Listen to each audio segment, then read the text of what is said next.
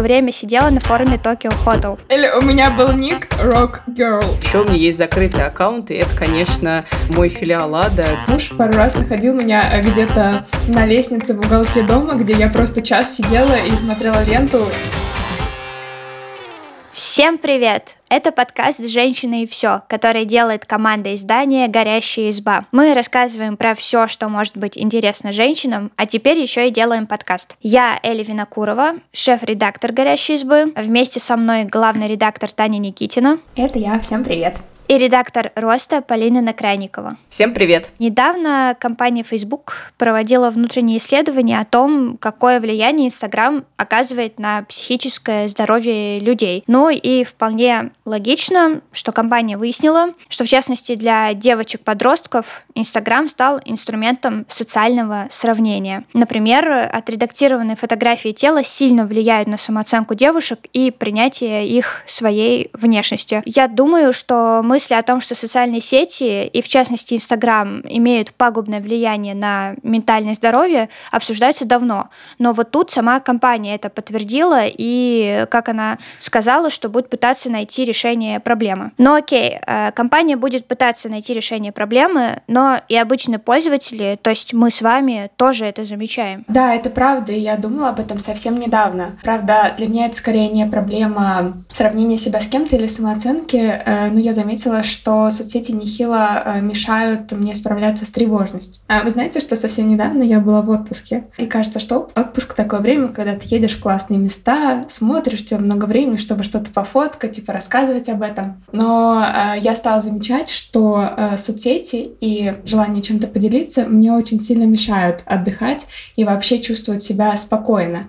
Потому что как только я оказываюсь в каком-то классном моменте, я хочу этим поделиться, то этот момент тут же нарушается, и вместо него приходит беспокойство о том, какой контент я сейчас выложила. Я думаю о том, ой, хорошо ли это было снято, достаточно ли ровно я подписала, а ой, может быть, нужно было как-то немного по-другому.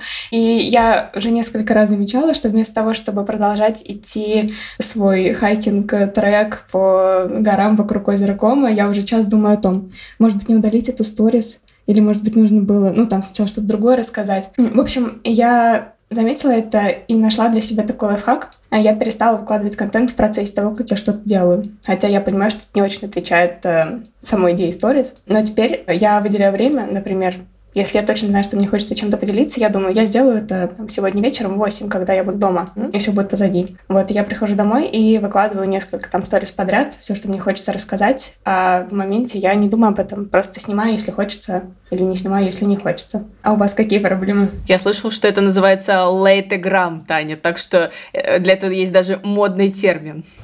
Спасибо. Ничего себе. Только, знаете, у меня такой latergram превращается в nevergram, потому что я, в принципе, вообще, в принципе, никогда в моменте не выкладываю фотки. Думаю, а потом, а вечерком. Вот у меня лежат фотки с отпуска. Я была в отпуске в июне. Я их не выложила до сих пор в Инстаграм.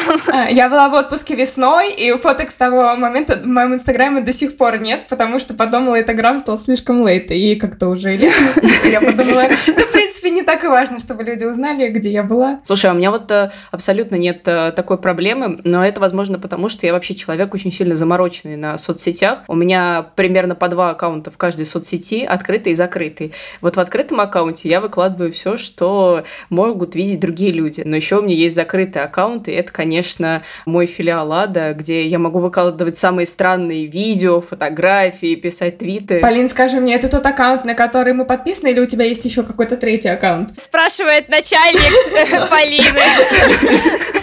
Да, пожалуйста, отвечай, Полин. Ой, я прям сижу на горячем стуле. Но я не знаю, Тань, на какой из моих миллионов аккаунтов ты подписана. Вот, но в Инстаграме у меня действительно 2 аккаунта, так же, как и в Твиттере, и ВКонтакте, и, возможно, еще в каких-то соцсетях, но я уже не помню. А вторые у тебя закрыты? Да, конечно. Конечно. Это моя темная сторона. Я подписана на 2, но там давно не было обновлений. Я начинаю подозревать, что... Что в моей жизни ничего не происходит.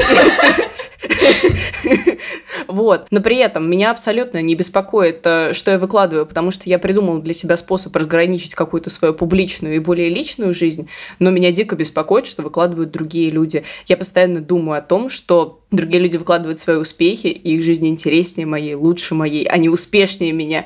Иногда я могу заморочиться даже по поводу лайков. Вот пример. Недавно наш подкаст попал в чарт подкастов Apple, и это офигенное событие, мы все очень этому рады. Кстати, ставьте нам обязательно звездочки в Apple, подписывайтесь на нас, оставляйте комментарии. Ну так вот, и мы сделали об этом посты в Фейсбуке, об этом сделала пост Эля и сделала пост я. И пост Эля собрал больше лайков, чем мой. Вот вы не поверите, но я реально заморозилась из-за этого и подумала, боже мой, ну вот, Эля публичный человек, а что же остается мне?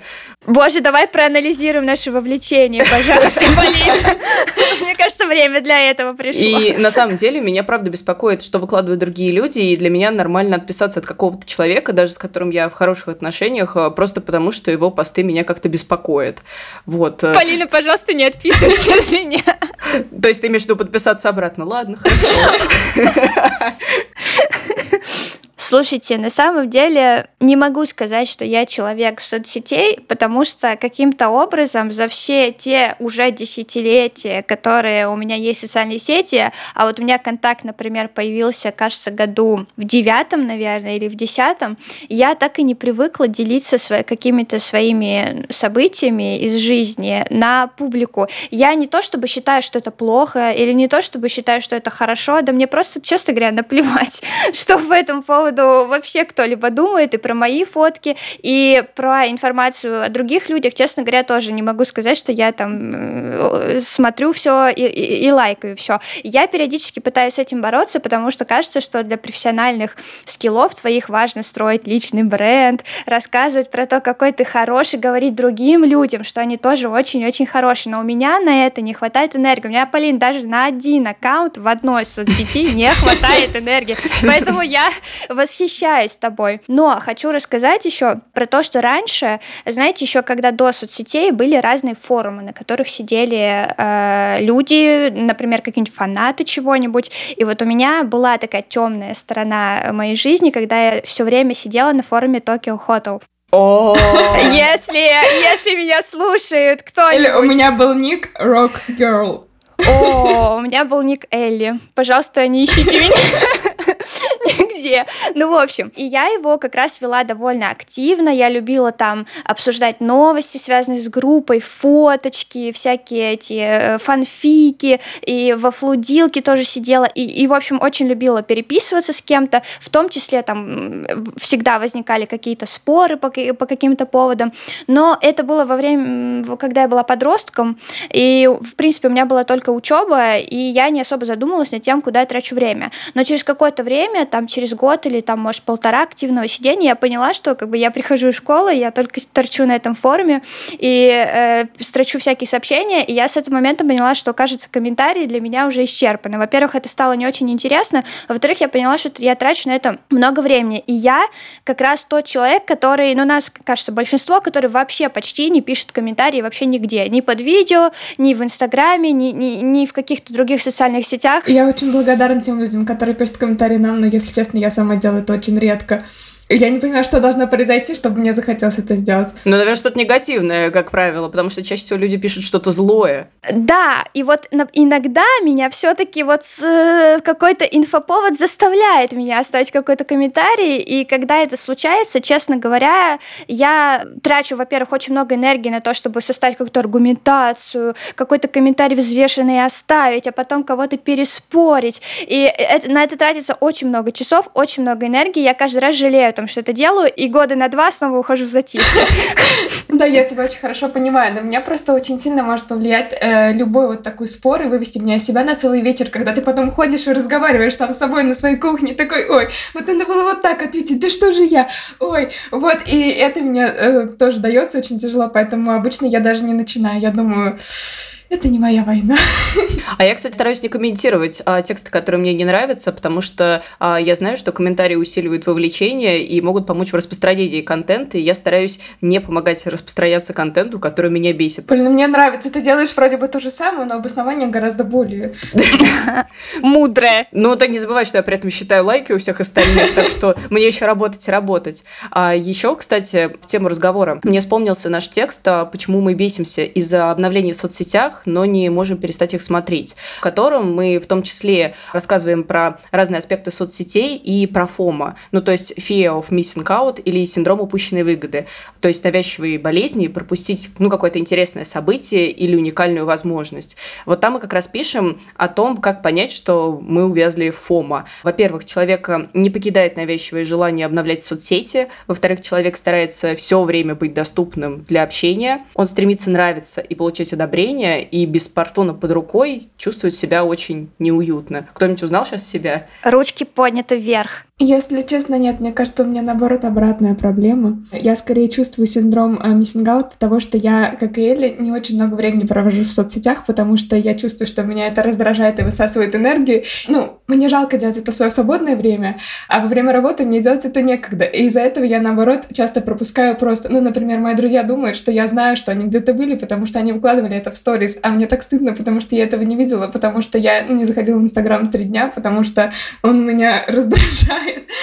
Слушай, ну, у меня как раз наоборот, я постоянно бесконечно обновляю в соцсети, и я очень рада, что моя работа частично с этим связана, потому что я периодически переношу нашему новостному отделу какие-то забавные треды в Твиттере. Да, это очень классно, твои треды, это супер источник новостей. Я наоборот считаю, что это проблема и минус того, что мне тяжело дается сидение в соцсетях и долгий скроллинг, потому что мне тоже кажется, что когда ты работаешь в медиа, это действительно важно, чтобы быть в курсе. Но у меня часто не хватает на это энергии. Я не считаю, что это хорошо. А знаете, я сталкиваюсь часто с первой характеристикой, о которой ты, Полин, говорила. Вот вас не покидает навязчивое желание обновлять соцсети. Причем я это делаю несознательно, у меня есть 5 минуток, пойду-ка посмотрю, что делать. А просто ты ешь или что-то там делаешь, и на твоем столе лежит телефон, и ты автоматом берешь, вообще не думая о том, и это плохо, реально. Да, вот это у меня тоже это есть. И самое ужасное, что из-за этого ты случайно можешь провалиться в такой инстаграм-яму, в которой ты не помнишь, что было последние 20 минут, ты что-то проскроллил, ты ничего оттуда не помнишь, какие-то картинки, коты, пусть даже очень миленькие, и ты такой, очень жалко.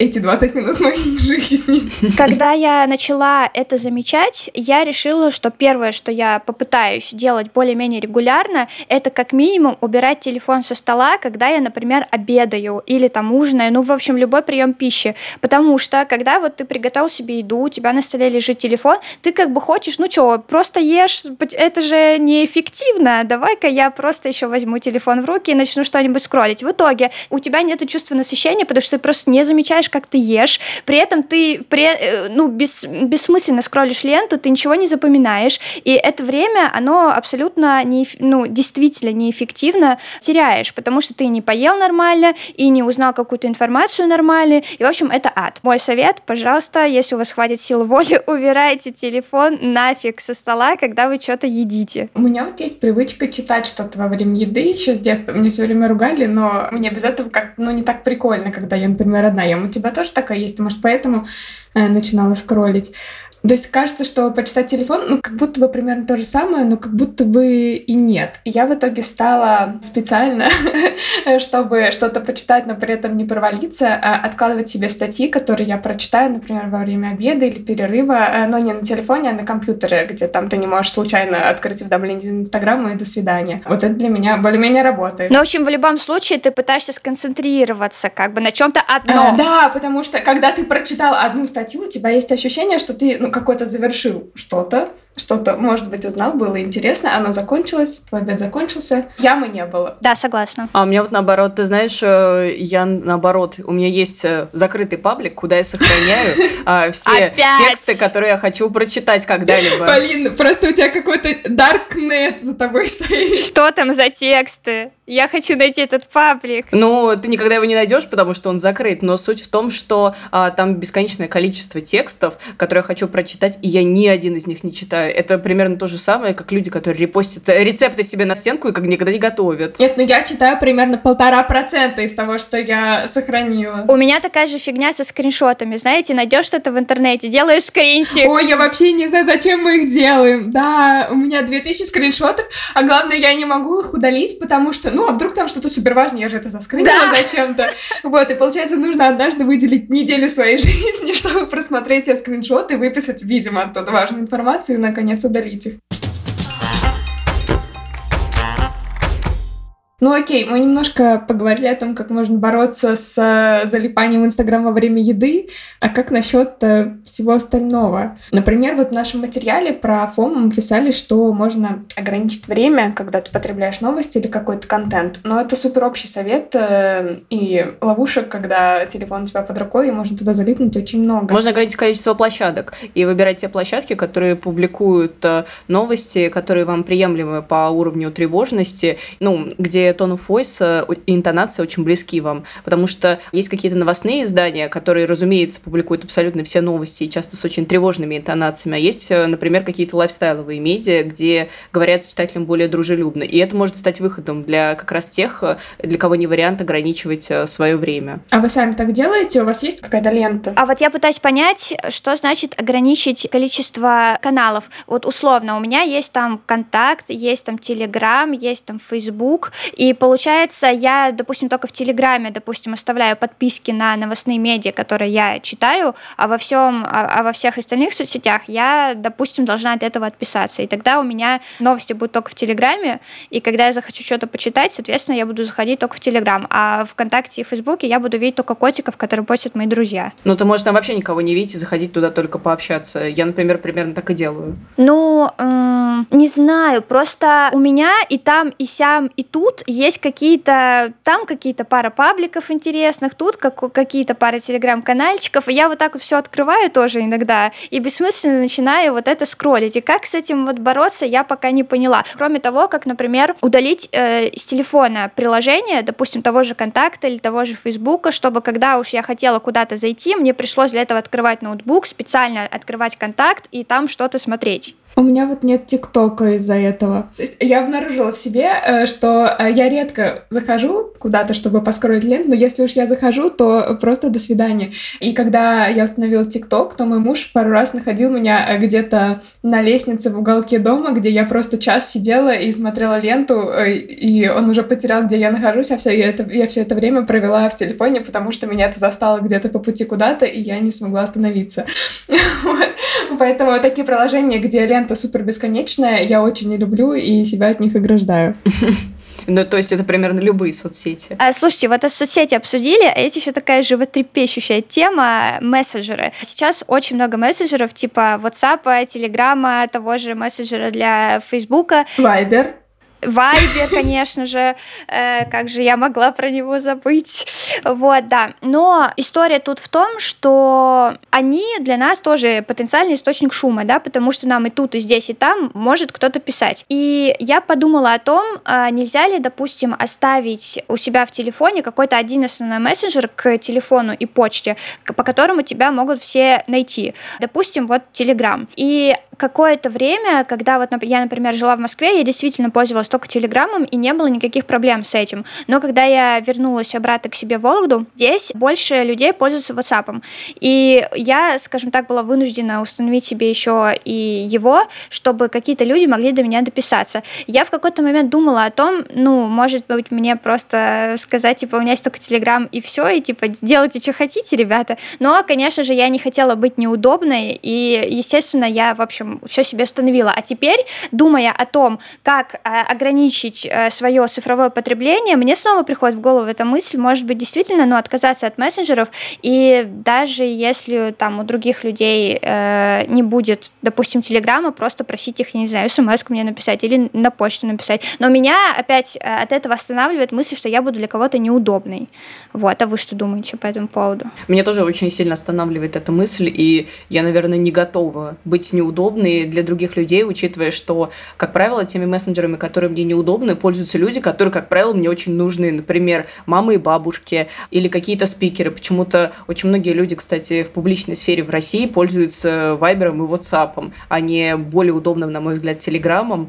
И, к сожалению, приходится общаться на той платформе, которая часто удобна какому-то там спикеру или герою текста, и проклинать себя за то, что неудобненько. Кажется, да. Кажется, тут нет какого-то решения проблемы, которое устроило бы всех. Ты либо думаешь о своих границах и о своем потреблении, либо думаешь о том, как бы сделать так, чтобы все, кто нужно, мог с тобой связаться. Это правда, но меня гораздо больше, на самом деле, в работе напрягает даже не количество площадок, куда мне пишут, а количество чатов. С приходом в «Горящую избу» рабочих чатов в моей жизни стало сильно меньше, потому что в «Горящей избе» небольшой коллектив, и, как правило, мы общаемся, у нас есть небольшое количество общих чатов, там по каким-то тематическим направлением, и какие-то вопросы решаются в личке. Но у меня куча каких-то чатов с друзьями, и обязательно есть какой-то один общий чат, где собраны 20 твоих друзей, и все бесконечно шлют друг другу мемы. Я не знаю, есть ли у вас такое, но... Конечно, есть. Я не понимаю, как жить без таких чатов. Да, но когда ты смотришь на 200 сообщений, а ты просто отошел пообедать, и думаешь, господи, когда они все это написали, а вдруг там что-то очень важное решили без тебя. Как правило, ничего важного не произошло. Например, кто-то просто открыл какой-то стикер Пака по очереди прислал все стикеры, какой-то кошмар. И ты все время переживаешь, видишь, что у тебя 200 непрочитанных сообщений, и очень сильно напрягаешься. Это очень сильно давит на какое-то чувство тревожности и нервов. Да, еще все теряется. У нас есть один очень близкий друг, и мы обнаружили, что у нас на троих с мужем и этим другом есть 4 чата, которые называются по-разному, и там мы втроем обсуждаем. Один мы создали, потому что куда-то поехали, другой, потому что мы жили рядом какое-то время и назвали его соседи. И там еще 2 каких-то чата, и каждый раз, когда ты хочешь прислать какой-то мем в этот чат, на эту компанию, ты выбираешь рандомно какой-то из этих чатов, и в итоге абсолютно невозможно понять, где у вас там вы прислали друг другу паспорта или какие-то билеты, а где был тот самый мем, а где-то стикер-пак, и, хоть в WhatsApp переходи. И еще проблема в том, что я со своими друзьями, с одними и теми же, могу переписываться в нескольких социальных сетях, и, соответственно, там хранятся разные фоточки, какая-то важная информация, и ты не понимаешь тоже, где что искать, и где вообще, в принципе, общаться, и почему все так. Все так, наверное, потому что мы еще толком не цифровизированные люди, которые не знают, как со всем этим управляться, но, в общем, кажется, что я так думаю, что лет через 10 или 15 этот навык, умение управлять своими, тем, что есть у тебя в телефоне, он приобретет чуть ли не первостепенную значимость, потому что, на него тратится время, а время — это самый ценный ресурс. И кажется, что и работодатели, и сами работники очень скоро до этого допёхают. И у нас с этим что-то случится. Либо нам будут запрещать пользоваться, не знаю, какими-нибудь мессенджерами, кроме одного, либо еще что-то в этом роде. В общем, не знаю, но что-то будет, это точно. Какой глубокий прогноз. Антиутопия, в которой ты не можешь использовать Viber. Или утопия. Да, да. Кошмар. Вы знаете, мне кажется, что, возможно, вероятно, будут скорее наоборот. Знаете, особенно если вы работаете в какой-нибудь школе или, например, в детском саду, мне кажется, будет не пользоваться нельзя ничем, кроме Вайбера. Да, это правда так.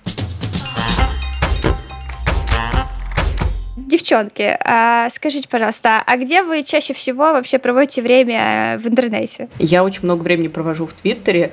Я довольно часто... Это мой способ прокрастинации. Я часто листаю ленту, читаю твиты своих друзей и пишу обрывки своих мыслей. Полина, а ты во внутреннем Твиттере или во внешнем Твиттере? Мне кажется, я во внешнем Твиттере. Помогите, что это значит? Это внутренние мемы. Внутренние мемчики. Да. Еще сижу в Инстаграме. Тем более, что в Инстаграме я еще и переписываюсь с кучей друзей. Почему-то это мы постоянно пересылаем друг другу чьи-то посты, обсуждаем их, дискутируем. Особенно часто с моими подругами-филологами мы пересылаем друг другу сторис каких-то крупных блогеров, которые пишут с ошибками. Это у нас такой прикол. Типа, когда блогерша-миллионница пишет, что раскопала в себе глубокую личность и написала «раскопала», «раскопала». И мы все время делимся такими постами. Это наш такой прикольчик. И еще я очень много времени провожу на Ютубе. Постоянно включаю какие-то видео и могу смотреть их часами. Я смотрю какие-то шоу, потом обзор на тупое шоу, потом обзор на этот обзор, и могу довести, действительно очень много своего времени, и это, наверное, меня беспокоит сильнее всего. А что у вас? Слушай, Полин, я соглашусь с тобой по поводу Ютуба, потому что я не знаю, в какой момент, но Ютуб сейчас — это основная площадка, на которой я вообще получаю всю информацию. Новости, какие-то развлечения, какие-то вещи на подумать. Я абсолютно... У меня все время практически открыт Ютуб, я его обновляю, обязательно что-то смотрю каждый день, но, честно говоря, Ютуб меня не очень сильно напрягает, потому что... Возможно, потому что там не приходится читать, там тебе и бессмысленно скроллить ленту, там тебе просто что-то говорят. Причем, знаете, что самое интересное? Есть, мне кажется, довольно много людей, которые включают себе видео, чтобы во время него что-то делать. Готовить, убираться и так далее. Вот у меня такого нет. А, ты просто смотришь, как телевизор. Да, я просто такая ложусь, что-нибудь включаю и залипаю. И вообще мне это, на самом деле, очень помогает переключиться. Вот. Ну, а вторая основная соцсеть, наверное, это Instagram. Да. Хотела добавить про YouTube, что в моей жизни был случай, когда мне мои познания в Ютубе даже помогли. Как-то раз, не очень давно, мы с Элей были на корпоративе, и на корпоративе нам предложили игру-квиз. Это, обычный квиз с обычными заданиями. И вот один из туров квиза был посвящен Евровидению. Нужно было отгадать, была песня на Евровидении или нет. Вот как-то раз в моменты прокрастинации я посмотрела нарезку со всеми песнями, которые когда-либо были на Евровидении, и я просто ответила на все вопросы. Как круто я себя чувствовала, как круто я чувствовала, что эти знания мне пригодились. Вот не зря я сидела. Жду, когда пригодятся посты блогеров с ошибками. Вот там я тоже что-то делаю. Ну, получается, что у нас соцсети-то примерно одинаковые. Я тоже много сижу в Ютубе, и меня тоже, если честно, это не напрягает, потому что там, не знаю, мне чаще всего попадается какой-то образовательно-познавательный контент, после которого я не чувствую себя выжатой и потратившей все время своей жизни впустую. Вот. Ну да, и Инстаграм, причем там я чаще всего залипаю не в просмотр чего-то, а в переписке, потому что оказалось, что это как раз классный способ, например, внезапно написать своей школьной подруге, которую ты не видела 10 лет, но вот она выложила сторис, и она, например, в соседнем городе, или просто выходит замуж, и ты такая: привет. Вот. И таких случаев, оказывается, да, достаточно много, и часто я могу там на 1,5 часа залипнуть просто в какую-то переписку, которую я не планировала начинать, но occasionally она произошла. А были ли у вас случаи, когда какой-то пост в соцсетях, который вас, по большому счету, никак не касается, очень сильно задевал, и вы вот прям не могли никак отделаться от мысли о нем? У меня вот такое было во время начала пандемии коронавируса, когда я читала абсолютно все посты про него, и это был не просто мой способ прокрастинации, там, вот как мы говорим, залипаю вот в ленте, там, на Ютубе, это был какой-то неостановимый поток тревоги, который я никак не могла отключить, потому что мне казалось, что мне нужно прочитать абсолютно все, и этим я как-то себя защищу, как будто бы мое знание спасет меня от самой этой ситуации. И эти посты очень сильно меня, с одной стороны, ранили, с другой стороны, я не могла с них слезть. Вот было ли у вас что-то такое? У меня периодически случается что-то похожее, потому что тот же YouTube иногда подсовывает рекомендации хороших каналов, типа Тутбай, и буквально вот пару дней назад я там случайно наткнулась на видос, как пожилая уже женщина ухаживает 10, кажется, лет за своей дочерью, которая при родах получила осложнение, у нее остановилось сердце, ее запустили. Но из-за этого, в общем, там что-то пошло не так, и у нее прекратилась мозговая деятельность, и, в общем, она стала инвалидом, который не может ни говорить, ни читать, ни выражать какие-то свои эмоции. И вот на такие видео я, честно говоря, натыкаюсь довольно часто, потому что, видимо, YouTube подкидывает их на основе рекомендаций. И каждый раз, когда я их смотрю, я думаю, что, наверное, мне не стоит это делать в следующий раз, потому что это очень эмоционально на меня воздействует, но все равно каждый раз включаю. И вот кажется, что в этом смысле как раз стоит больше контролировать то, что ты смотришь, потому что трагический контент, он тоже на нас очень сильно влияет. Мне в такие моменты очень сильно помогает задать себе вопрос, а как конкретно вот эта вот новость влияет на меня? Как конкретно вот это видео относится к моей жизни? Потому что, конечно, чувство эмпатии – это очень важно, и очень важно сочувствовать другим людям. Но когда ты проводишь между собой и контентом какую-то дистанцию, условно, что количество заболевших коронавирусом, да, это важно, но прямо сейчас я не болею, все хорошо, в моей жизни пока еще все нормально. И это помогает немножко выдохнуть и успокоиться. Хотя, конечно, здесь есть другая крайность, когда ты просто говоришь: да пофигу, что там вокруг, горе, но все огнем, после меня хоть потоп.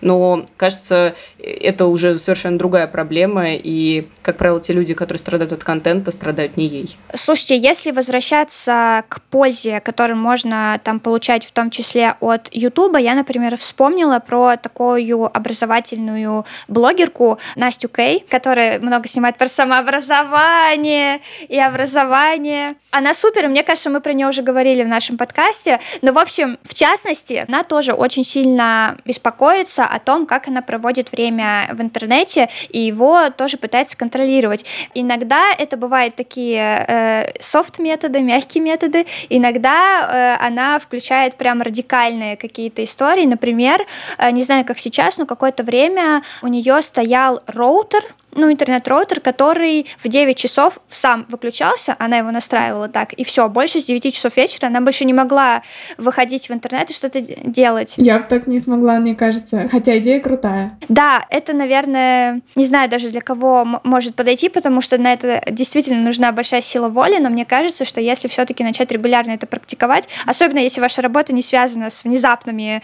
новостями, которые нужно срочно отработать, то это может стать работающим методом. А вы когда-нибудь пробовали такие искусственные ограничения? Кроме того, что откладывать телефон во время еды, а прям такие пожестче. Я не пробовала с роутером, но я пробовала, когда очень сильно уставала, я прям на выходных такая, все, я к телефону не подхожу, к ноутбуку не подхожу. И просто целый день там проводила с книгой или на улице, и более того, я даже не испытывала позывов к чему-то возвращаться. Но это видимо, настолько надо было устать, что тебе уже вообще ничего не охота. Я, кстати, вспомнила один отпуск, когда я не брала свой телефон вообще. То есть там был, во-первых, плохой интернет, в принципе, но я тоже очень сильно тогда устала, и я прям с первого дня его куда-то тумбочку забросила, то есть я выходила без него гулять, у меня вообще нету фоток, но это было супер.